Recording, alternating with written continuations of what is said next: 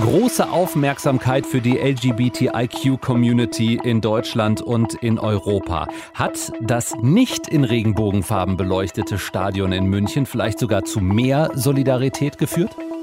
Darüber sprechen wir hier in Deutschlandfunk Nova.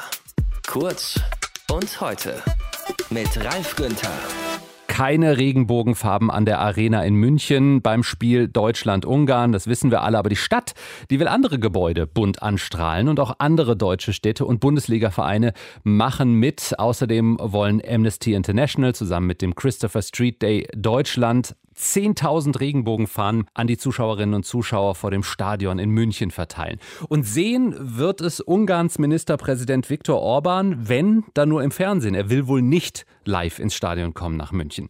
Die Regenbogendebatte, die hat äh, für großen Wirbel gesorgt im Sport und in der Politik. Aber hat sie eigentlich auch was gebracht? Das fragen wir Christoph Herzsch. Er spielt Fußball bei den Street Boys in München. Das ist äh, das einzige offen schwule Fußballteam, das im offiziellen Ligabetrieb des DFB mit mitspielt. Hallo Christoph. Hallo Ralf.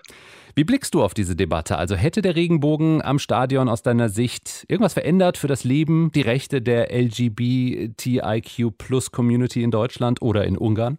Jedes kleine Zeichen, was man setzen kann, ähm, verändert immer wieder ein bisschen mehr für das Leben der LGBTQ-Plus-Gemeinschaft.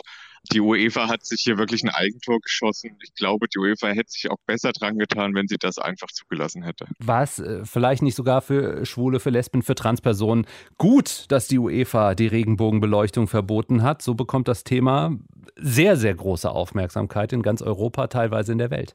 Ja, absolut. Ähm, das Thema ist weltweit äh, aktuell ganz oben in den Schlagzeilen. Die UEFA hat, wie gesagt, hier sich selber in den Fokus gerückt, das Thema in den Fokus gerückt, Homo- und Transphobie im Fußball. Für uns ist das natürlich eine Gelegenheit, die wir gerne aufgreifen hier als Community in München aber auch eben, wie man sieht, bundesweit, europaweit ähm, hier gemeinsam sich stark zu machen und eben auch dann zu nutzen, dass man auch in Europa Leiter Länder hat, ähm, in denen unsere queeren Freunde nicht die gleichen Rechte genießen wie wir. Und das nutzen wir jetzt eben, um hier ein Zeichen zu setzen. Kannst du vielleicht die UEFA auch verstehen in ihrer Argumentation, wenn sie sagt, es ist das Spiel gegen Ungarn? In Ungarn wurde gerade erst das umstrittene Gesetz eben zum Informationsrecht zum Thema Homosexualität, Transsexualität beschlossen.